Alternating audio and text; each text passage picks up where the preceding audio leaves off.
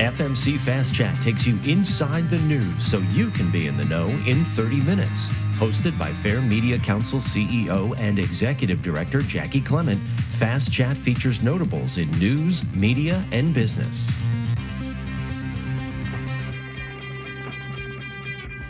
Sit back and learn how some of Long Island's biggest stories turned into news headlines, as told by the journalist who covered them. I'm Jackie Clement, CEO and Executive Director of the Fair Media Council. This discussion was part of FMC's annual event, the News Conference, Real and Powerful. Featured in this session are Michael Del Giudice, news photojournalist and editor, WNBC New York, Jennifer McLogan, Long Island reporter, CBS New York, Terry Sheridan, Senior Director of News and Education, WSHU Public Radio, and Bob Keeler, Pulitzer Prize winning reporter, formerly with Newsday and now retired. Moderating is Chris Wright of Protiviti Consulting and a member of the Fair Media Council Board of Directors. Now take a listen as Bob Keeler opens the session, telling of one of his more memorable stories. One other uh, Long Island story that I that people will be familiar with is the Amityville Horror. So Ronald DeFeo murdered his uh, parents and four siblings. And uh, many years later, uh, I interviewed him at Attica. That was my third time at Attica. The first time was on the day of the of the of the uh, state troopers firing into the facility and killing 43 people. And later, I interviewed David Berkowitz, the serial killer who was known as the son of Sam. But I interviewed DeFeo because it, it became known that he wanted to tell a different story. Uh, he told a different story. I didn't really believe it, but I, I wrote a story about it in the paper. And in, in later times, uh, I actually was visiting someone in prison, and I got up to go to the uh, uh, vending machines, and I bumped into the guy behind me. Turned out it was Ronald DeFeo, and I was a little nervous because I knew he didn't like the story I wrote about him.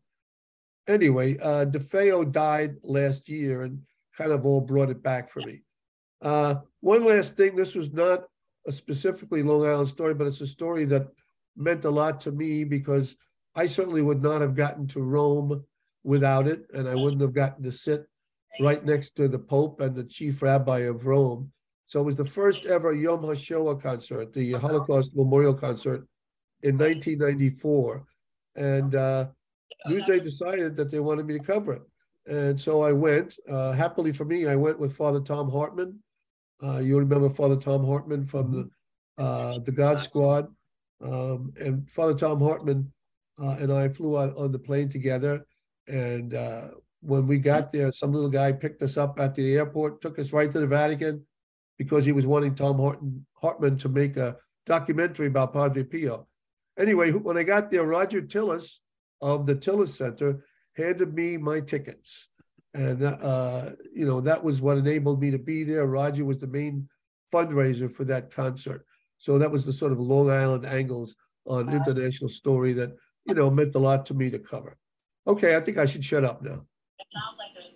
Uh, Bob, just Father Tom was, uh, before he was uh, on television, the youth group leader at the parish uh, to which I and others went uh, as teenagers.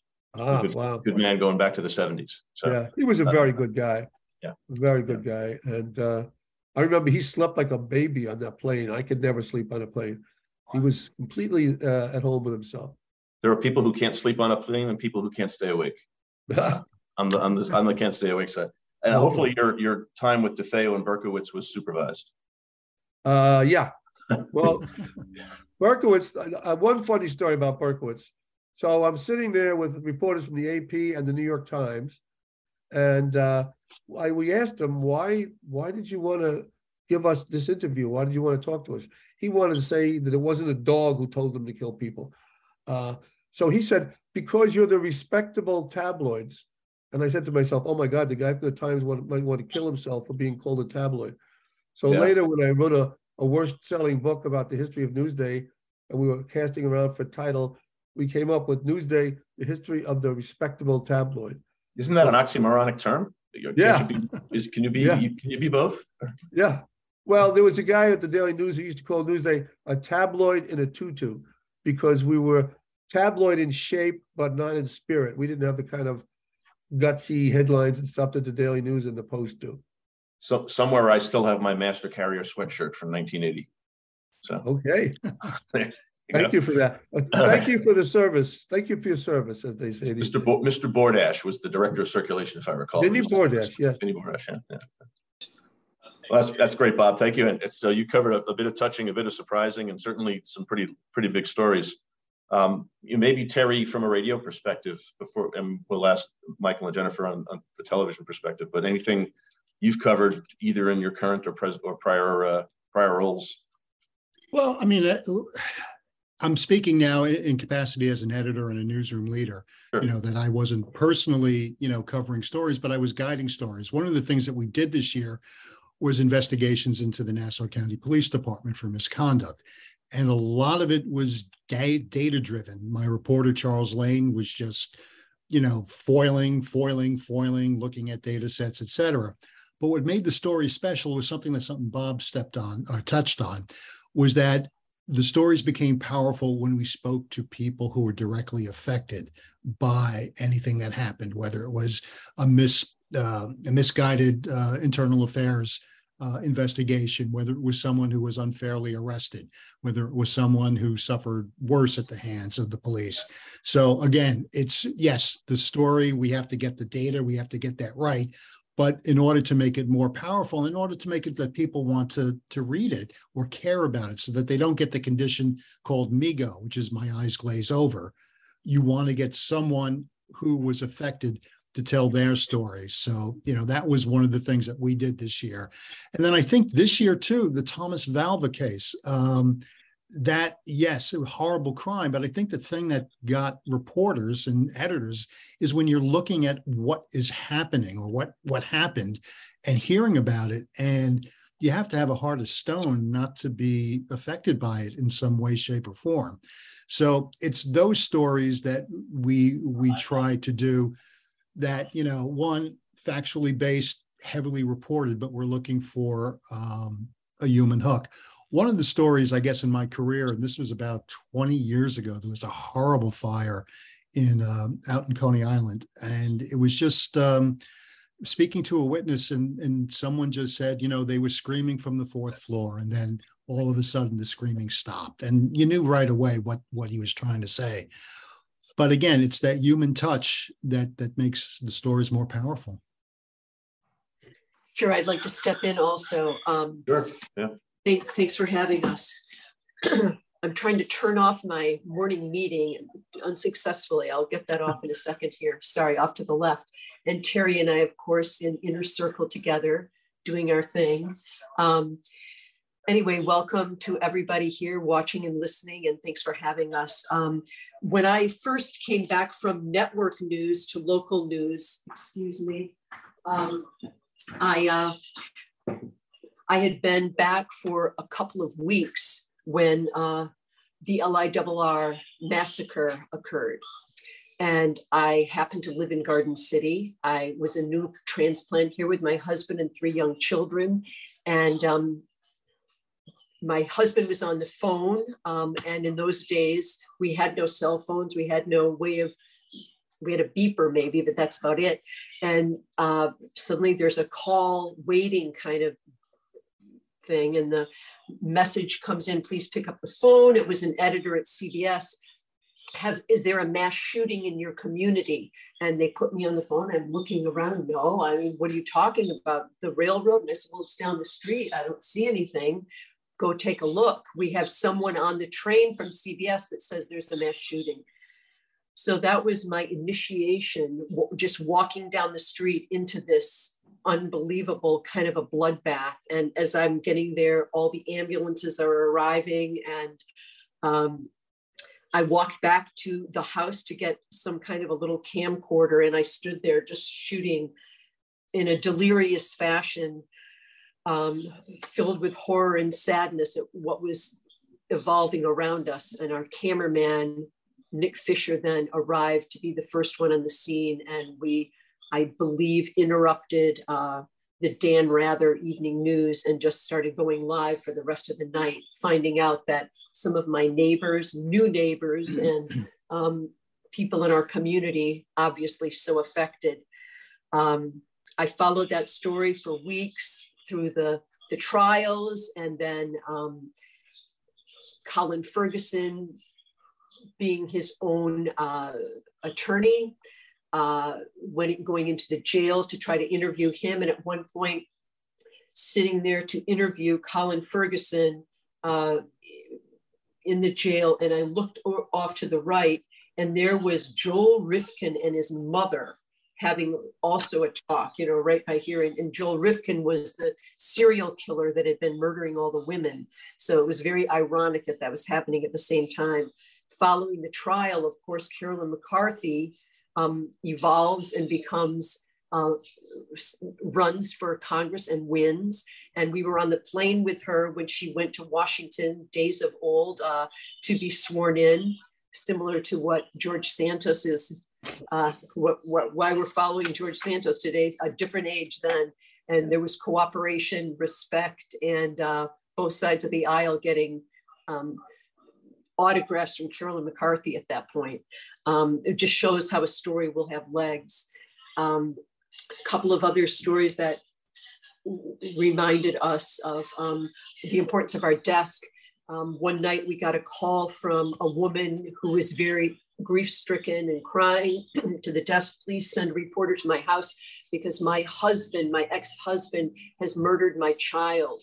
And we're, what is going on? And we got there, cameraman and I, and it was um, Justyna Zubko Valva, and we went in to speak to her and she said my husband is a police officer. I know he's guilty of this.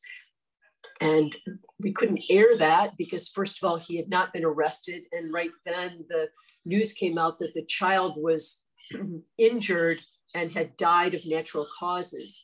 So we had to hold on to that interview and then 3 days later he was arrested and then we got to to play that and follow that beginning from soup to nuts all the way through. And we were there um, two months ago when the father was found guilty. Um, and the jury so upset and speaking to us afterward. Um, one other story, and then I'll let someone else take over that we happened to be in the right place at the right time or the wrong place at the wrong time. We were in Quogue and got word that something strange had happened on the horizon and people were calling out. Um, we think a plane's gone down and it was TWA Flight 800. So my crew and I rushed to Moriches, which is where they sent us originally um, that night. And we just reported all through the night of the plane. It was just such a horrible, horrible, sad situation.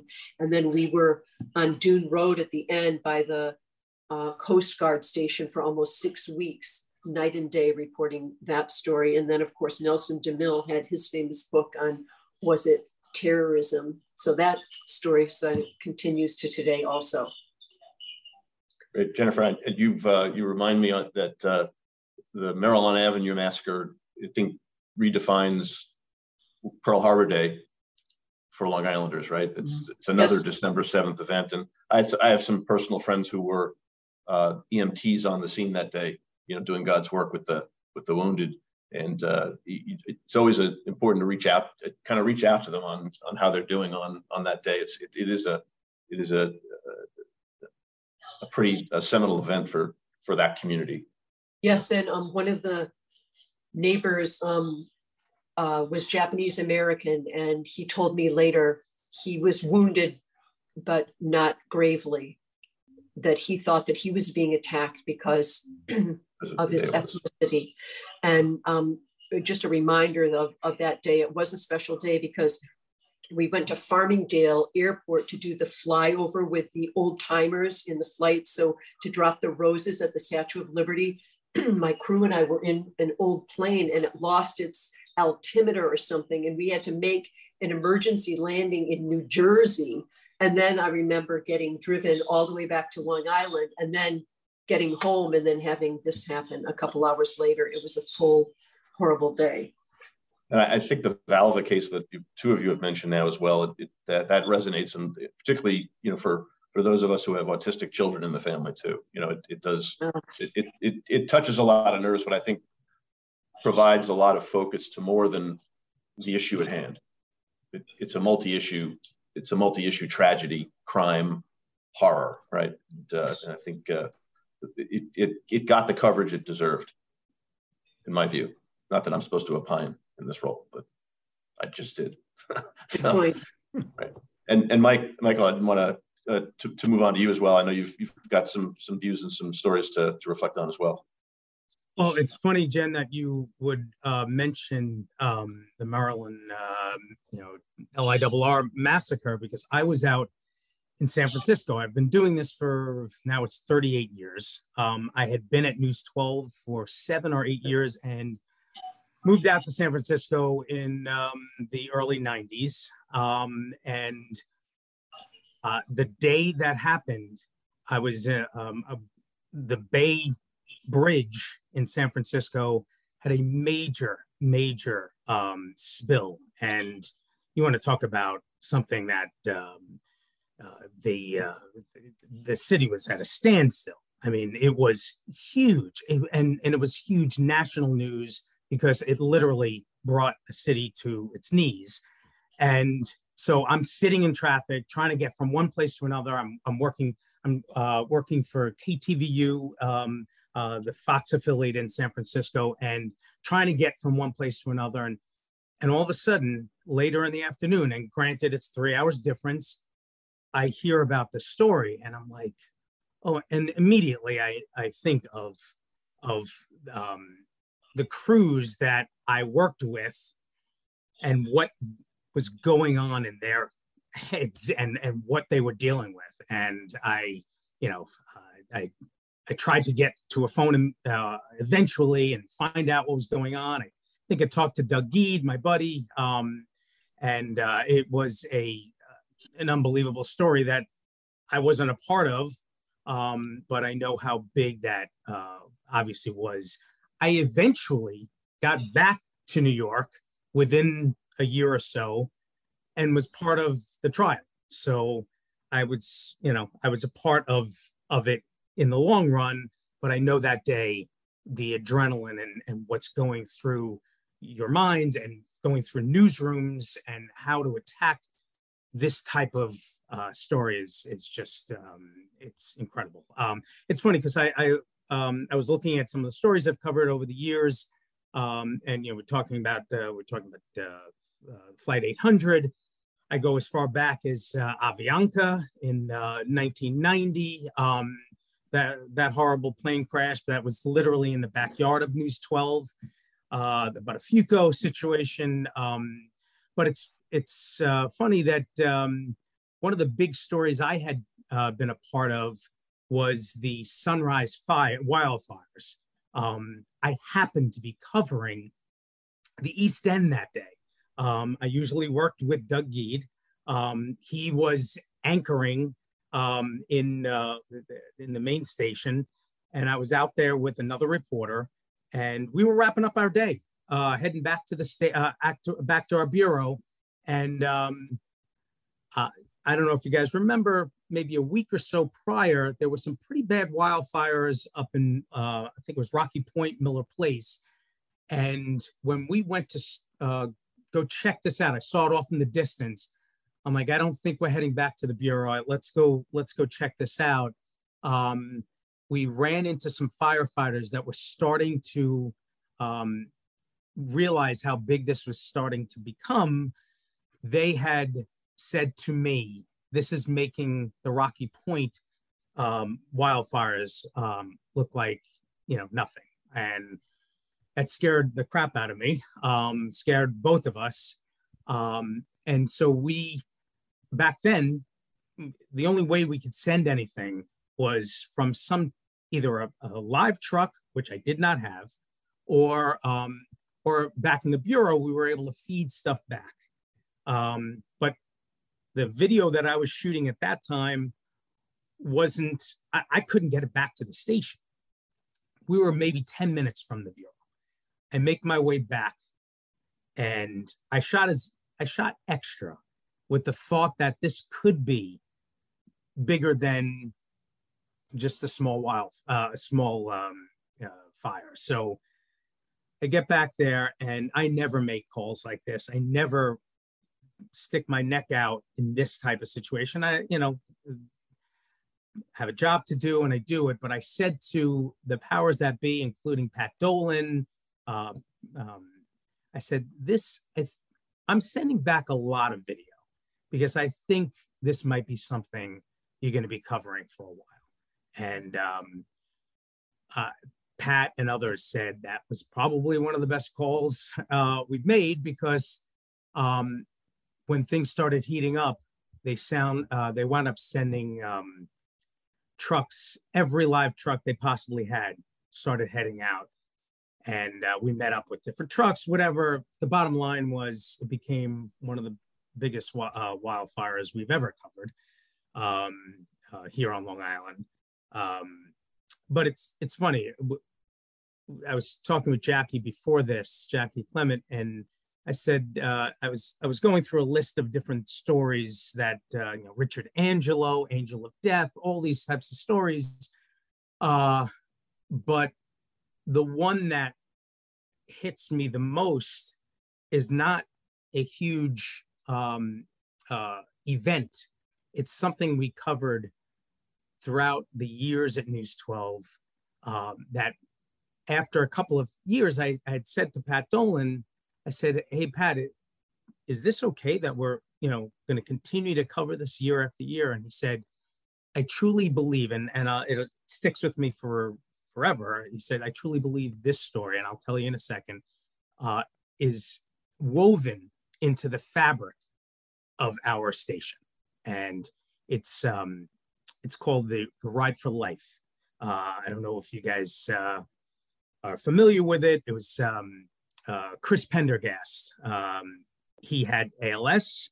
Um, uh, Greg Sergel had asked me, "Hey, why don't we uh, go cover the story?" Uh, you know, I think it, it could be something um, you know heartfelt and and this man um, was told he had anywhere from two to three years to live.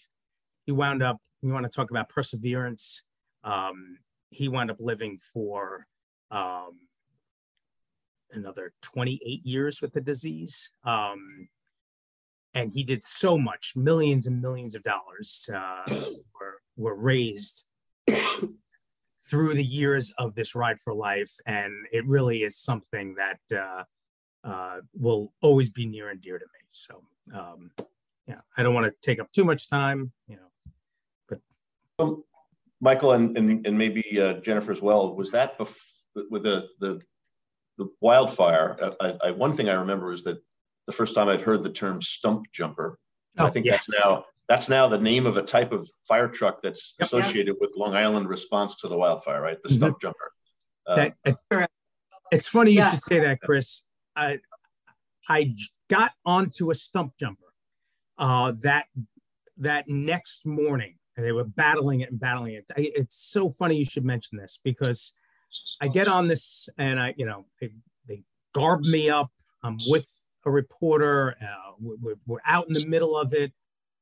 And we got pretty close. I mean, so close that um, I had some some embers had come and and burnt my my um, part of my shirt that wasn't closed with the jacket and so I we get back and we do a live shot. And I know my mother at the time is watching. And my reporter said, Oh, and my photographer, Mike Del Giudice, was burned while we were out there. And I'm like, oh my goodness. As soon as we were done, I immediately called my mom because I knew she would be like, Are you okay? Oh my goodness that's how close these stump jumpers got to the fires. And I don't know if it's careless that we went out with them. I, uh, you know, we got amazing video and we got, it, it was something where we felt it was necessary to show what these firefighters were doing and how hard they were working and battling this fire. So, so yes, uh, the stump jumper was something that um, was a big part of uh, battling that fire. And is that why, or because, or after you know, I, I, worked in Melville for 20 years and still passed by there a lot. There was there was a sort of a gas station on the corner of Pine Lawn and and uh, 110 that would um, that had all these all these live trucks almost situated for a number of news organizations had live trucks parked at this gas station, I guess, ready to deploy. Was was is is the is that the way people res- did they learn from Long Island wildfires and add those there, or were those always kind of? Well, it is a good location. No, that's where we park. Yes, yeah. we, I mean, we are we, still we parked there. At so gas station, or they park at the um, at their houses. We but still have that. It's, it's, almost like is there, so is there a ready go? Is there, is there a ready go playbook for all hell's breaking loose and I need to be on the scene? You know, Michael, you had to get out to a wildfire. Jennifer, you happen to be able to walk up the street or a few blocks over to Maryland Avenue. What? How do you? And this is for everybody. How do you? Um, how do you scramble to the scene when when it's you know you're in the middle of a fire or the immediate aftermath of a of a mass murder like mass murder? What? How do you? What's is there a checklist or is it like what's the what are the steps that get you from I just heard about this to reporting either live or writing the story?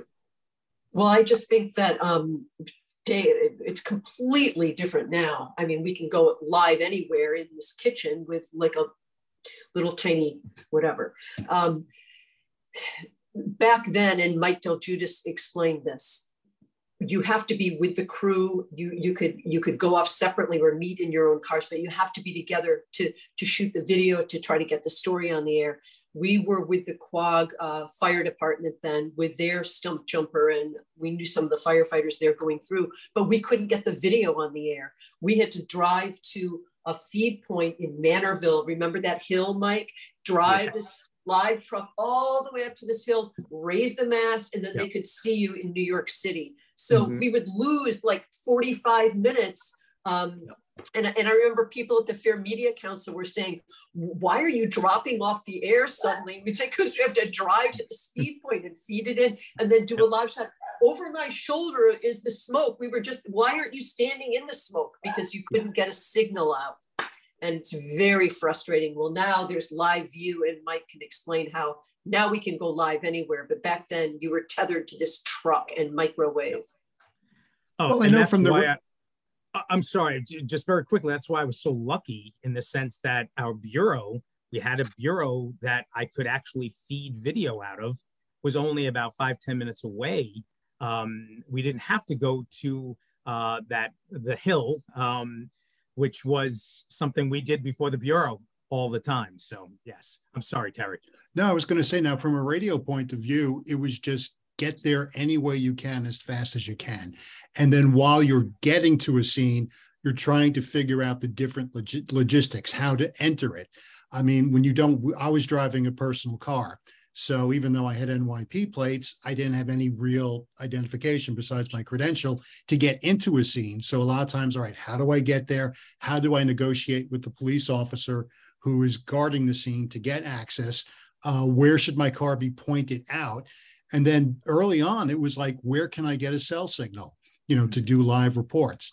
So at first, it's just get there, get to the area. And then once you're there, figure out some logistics so that you can get into the scene and start reporting. This is making me feel a little, uh, I don't know, nervous or whatever, because, uh, you know, my technology was a notepad. And uh, so we didn't, the thing about Newsday was it was a it was a PM newspaper for most of the time, my earlier years at Newsday. So the presses didn't begin to run until the following morning. So that gave us a lot of time.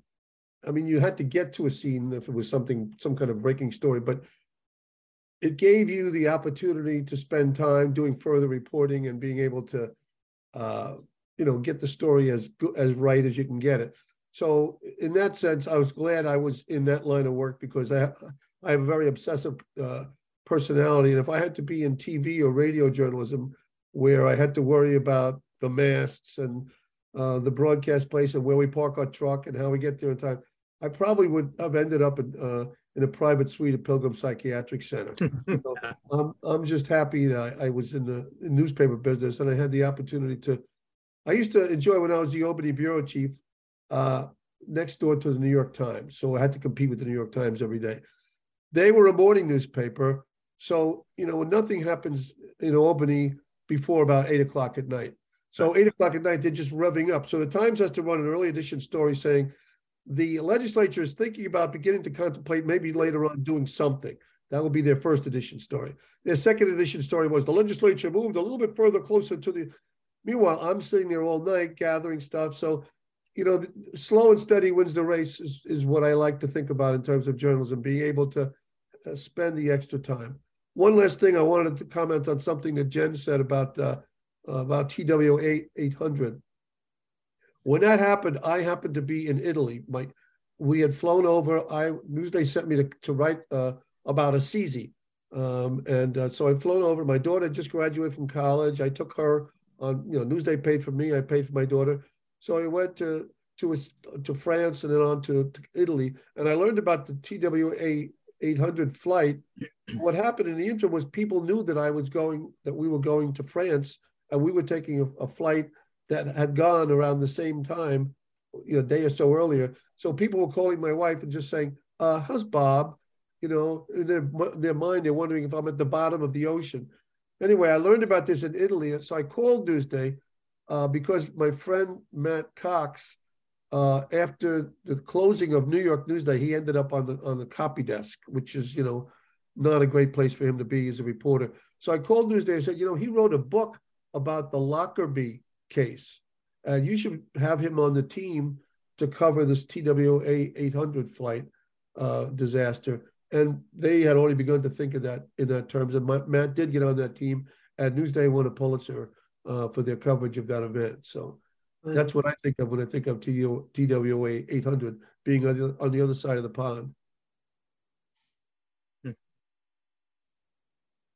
You mentioned Lockerbie. It used to be old news, right? But I, I recall, I think it was it right before Christmas, there was um, they've actually finally taken a suspect into custody. Mm-hmm. Right. Right. I mean, that's 34, 35 years ago, and they're they've they've just now cracked one of the cases. That that, that seems like it, it was a minor story, I guess, but. Uh, there was a lot of there were a number of Long Islanders on that plane, if I recall correctly, too, and mm. because of the point of origin. So, uh, when you're when you're thinking about and we, we covered kind of how you deal with the breaking news and, and the scramble. I assume if you're fortunate enough to be in a car with somebody else driving you're probably actively writing or reporting or preparing uh, en route so that you hop out of the car. It's not like it is in the movies where they hop out of the car and they're live right? I'm sure there's there's steps in between. Um, but when it's not breaking news I'm, I'm wondering if any of you can reflect on without revealing sources but whether whether you know with some of the big stories you've covered um, were, were there, is there, you know, one where it was sort of a good source where, where you, you felt like you were served well by a, you know, a tip or a source or a, or a call that, that, that got you, you know, I think thinking Bob, you know, you, you, you mentioned you got the call to, you wouldn't ordinarily have gone to Bayshore at four in the morning to see about how long the line at DSS was. Um, are there any are there any stories where the you know there's you have you have still have a connection to either the source of the story or the people involved, you know, to this day, or whether whether there's any any ongoing uh, relationships like that. Again, I'm I not did sure. have a I did have a tip from someone within the Roslyn School District that something bad was going on with money management. and that led us into the Roslyn yeah. embezzlement story. And we stayed on that for several weeks. But if it weren't for not that source, I would have just been following everybody else uh, became and became a became a movie, right? Hugh Jackman. Oh, yeah. yeah. But by that the way, the, I'm not sure that was an actor that looked a lot like the character. Just so I was going to say that was the weirdest piece of casting I ever saw. Yeah. right. I, that, I knew that Frank Tassone. Yeah. Frank Tassone, who was the guy who was who was doing the embezzling. I knew him when he was the president of the Dickens Fellowship. My wife and I used to go into Manhattan on Charles Dickens's birthday and at Christmas time and this group of old fuddy duddies like myself, who was interested in Charles Dickens, would, you know, we would gather, and he became That's the good. president of it. And I thought he was so boring that dust came out of his mouth when he spoke. And, you know, there's no way in the world I would have ever imagined him being at the heart of an embezzlement scandal or being played by Hugh Jackman. right. What kind of casting is that? Who who would who should play you, Jen, in that in that film? If they had, done, they had thrown you That's in there. Right. Um, can you imagine? Because he's about five feet tall, and Hugh yeah. Jackman is about six foot eight or something. Yeah, yeah. It's a completely different situation. Yeah. yeah. You, you, know, in Roslyn, there was a, a, lingering after effect in the business community that went on for some years. The the audit firm, and I forget their name and wouldn't mention them if I knew it, um, that audited Roslyn apparently audited, you know, of the 125 school districts on Long Island, which is a whole other story, um, maybe half or many, many. And every one of those uh, school districts between whenever that was and June 30th of the following year had to get a new auditor right? And so, it, you know, you wouldn't have thought that it would have put the accounting industry into a bit of a of a, of a stir, but that's that's uh, 100 you know 100 or so school districts, maybe maybe 70 of them needed to have their books looked at, just in case, right? It, it, the the the knock on effect was, well, let's make sure we don't have that too. And then, of course, we have to have our books looked at with Mr. Mangano and Mr. Spota. It's pretty mm-hmm. ironic I serve as a volunteer on the Nassau Interim Finance Authority. I'm familiar with the latter, with the, with the former case. I have to plead uh, guilty to being an unindicted co-conspirator in this situation because I wrote the Newsday uh, endorsement editorial endorsing Tom Spota when he first ran. And we, you know, we were not too happy with Jimmy Catterson, his predecessor. So mm-hmm. well, I remember Rich Schaffer, the Democratic leader, accompanying Spota into the Newsday offices Spota had been a Republican, turned Democrat. We were always a little nervous about him because he, uh, you know, he he seemed too close to the cops. He defended cops a lot, you know. So then, you know, what happened happened.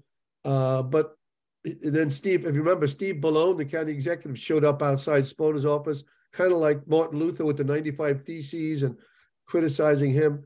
But I, you know, I recall that Steve Bellone I also wrote the endorsement editorial for Steve Bellone when he first ran for county executive, mostly because of uh, his treatment of Wyandanch. He was very concerned about Wyandanch, and we thought that was good.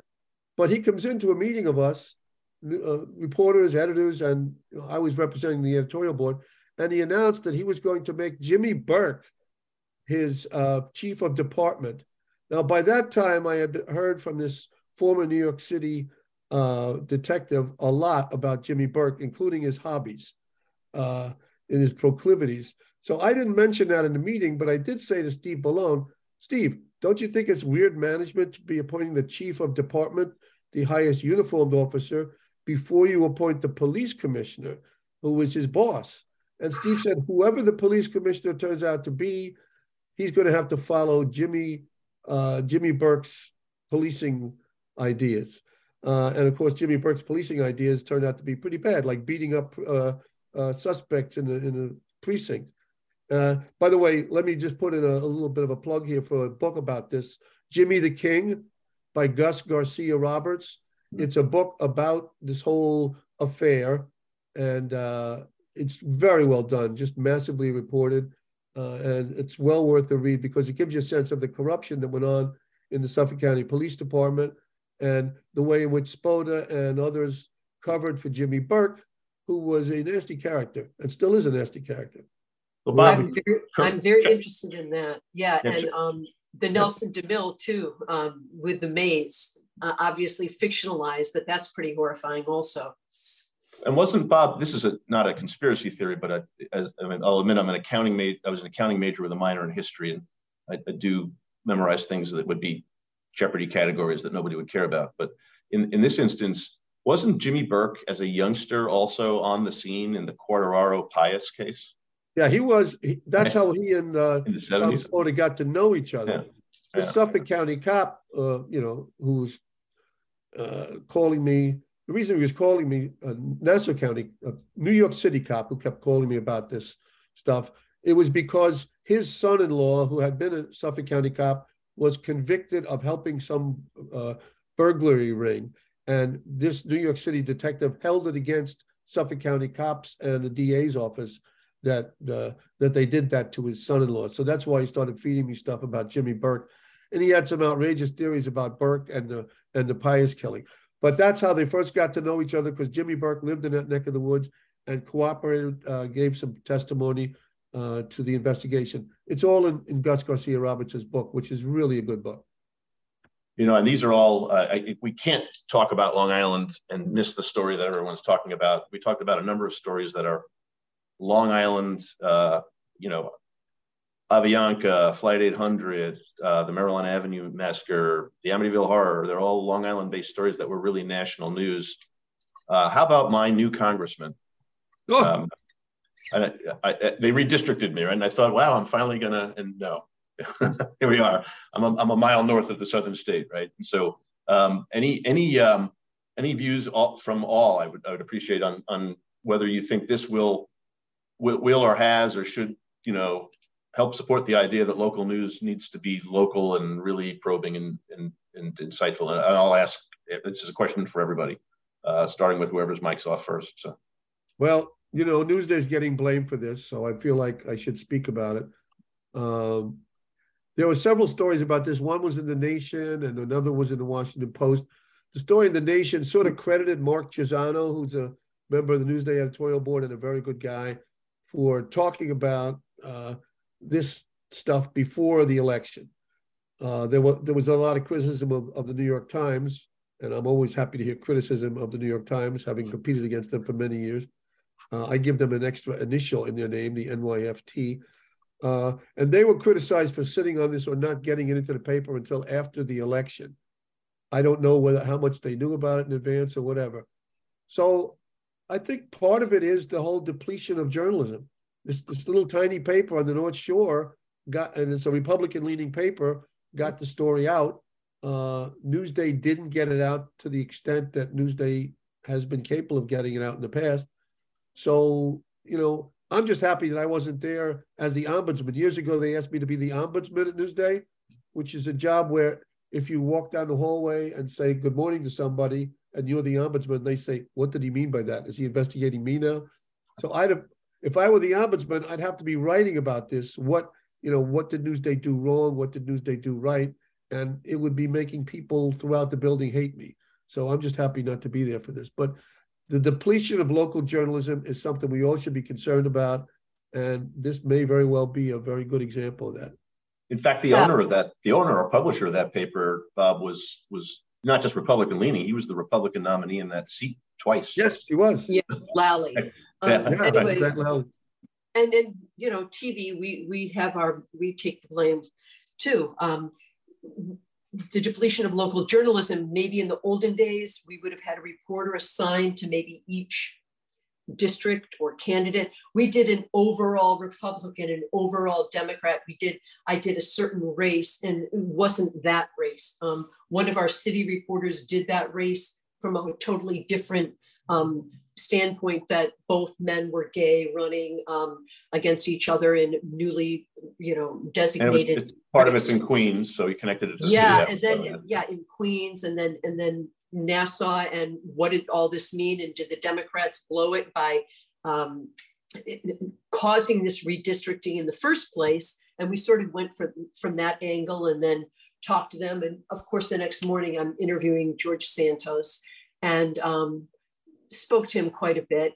You know, not necessarily. It was my second time around interviewing him after he lost to uh, to Tom Suozzi two years prior.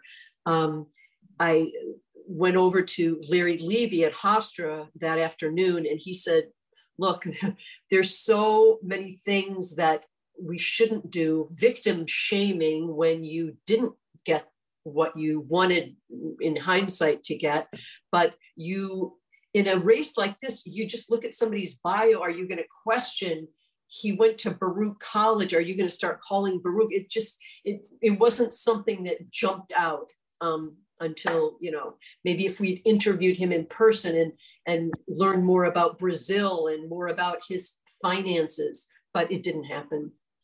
Yeah i wasn't looking for anybody to be any self-flagellation or it was more did you think it's changed things? And i think you raised one example maybe there will be a quick call to everybody's claimed college.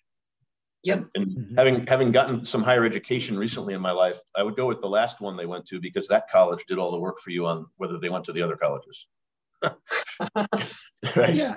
go to the highest one they already got transcripts. Anyway and I and I would say too, you know, it's one of these things, and Jennifer touched on it. Do you start checking everyone's resume? I mean, I think the totality of the lies is what's so mm-hmm. breathtaking. Because yes, someone might fudge this or fudge that, but when you fudge an mm-hmm. entire life, you know it's something do you think wow i need to check every fact on this you know? Was he the uh, descendants of holocaust survivors? Was he jewish? Was he um, you know how is he in brazil? Was he black? You know when you start adding things up and looking in the rearview mirror you say god how did we miss all these different warning uh, signs?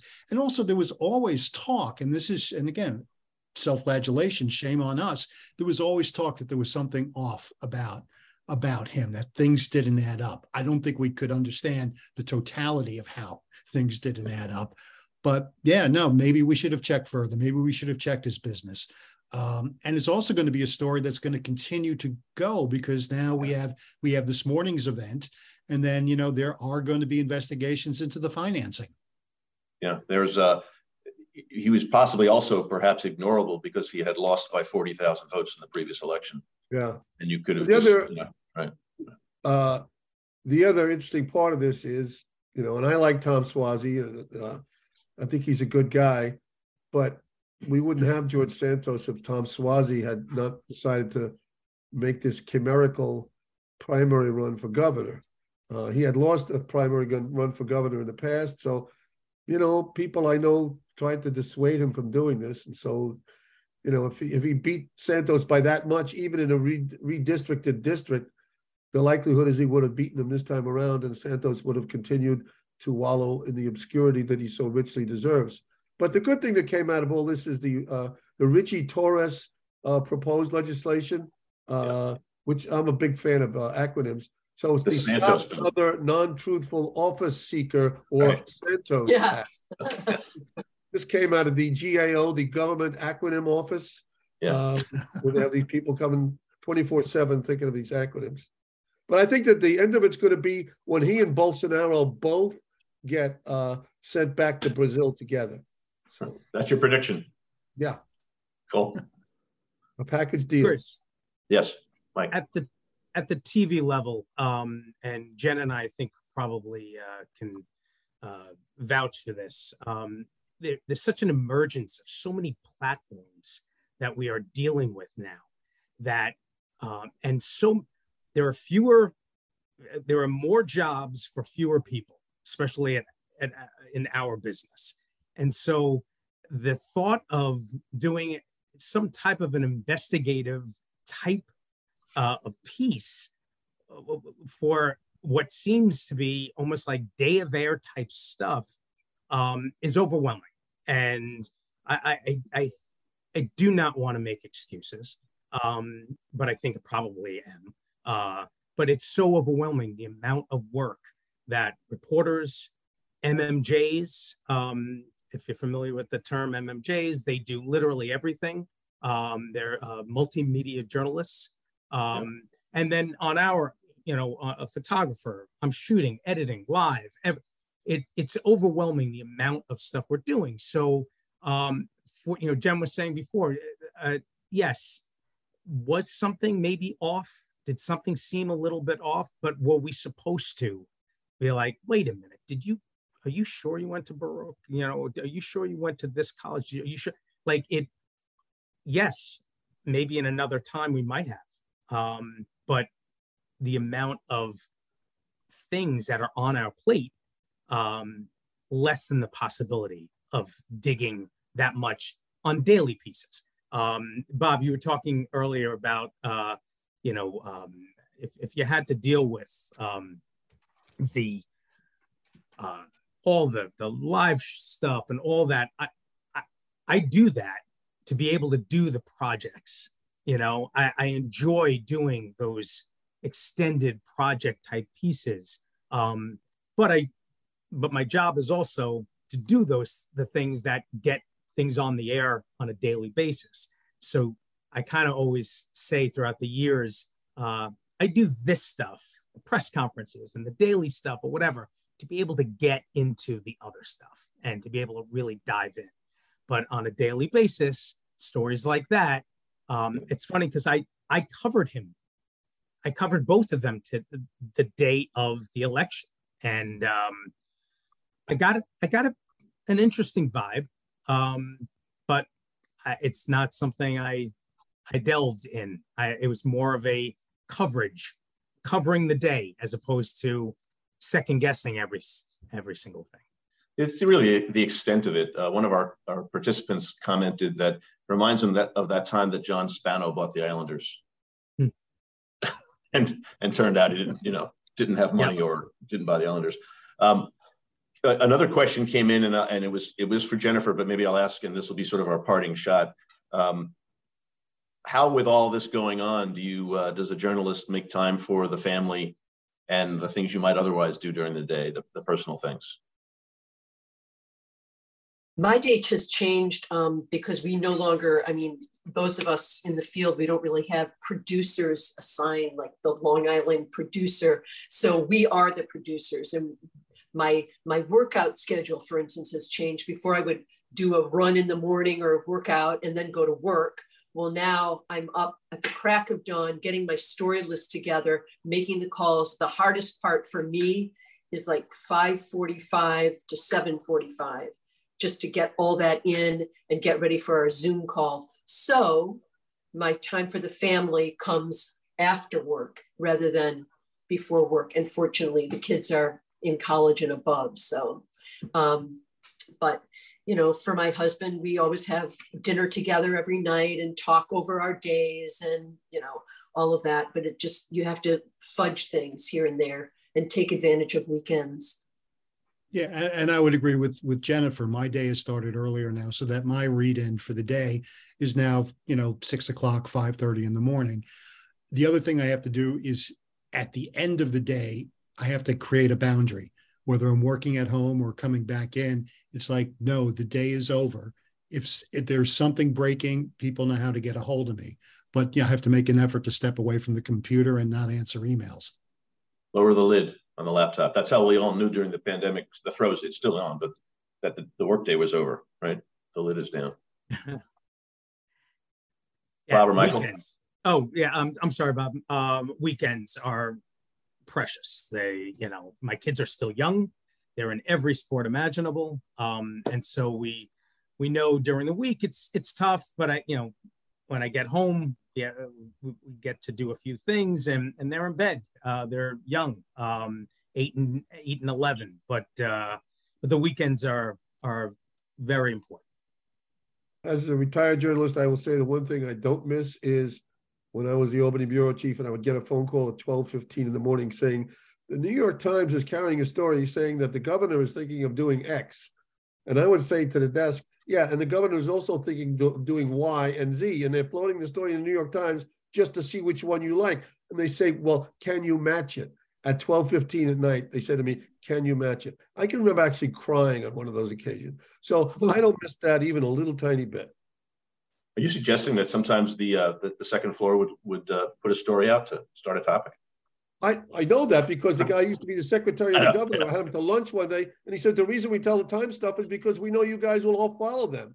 So that's why I give them that middle initial NYFT. So, sometimes it was a person with an, with the same name as one of our panelists. Yeah. Um. yes, Michael Del Giudice. One of my favorite uh, rhymes in the LCA show. Uh, Bob Del- Morgado, who was the former secretary to the governor, was a nasty character in many ways. Uh, and he was he in the song was we are teaching Del Giudice to screw those who screwed us, and he'll carry on when I'm gone. So that's one of my favorite lines from the LCA show. Sorry, Michael. No, love it. Well, I want to thank everybody. With with that, I think we're at the we're at time. It's it's a it's a wrap with this with this uh, this team. I, I I enjoyed it greatly. I, I I like doing this. It's not my business. It's not my day job or even my my hobby. I just I love the interaction, and I think uh, I, I, I took copious notes that I'll that I'll use to follow up. And uh, I appreciate Bob and, and, and, Michael and Jennifer and, and, and Terry for for joining us and, and sharing sharing your stories. Uh, they all resonated. You know, it, it, you sometimes forget that some of those stories were Long Island based, and and uh, you were all live on the scene or shortly thereafter, uh, making it real for the rest of the public. So I appreciate that and your time this morning. The Fair Media Council is a 501c3 nonprofit organization advocating for quality news and working to create a media savvy society. For more information about the Fair Media Council and upcoming Fast Chat shows, check out fairmediacouncil.org.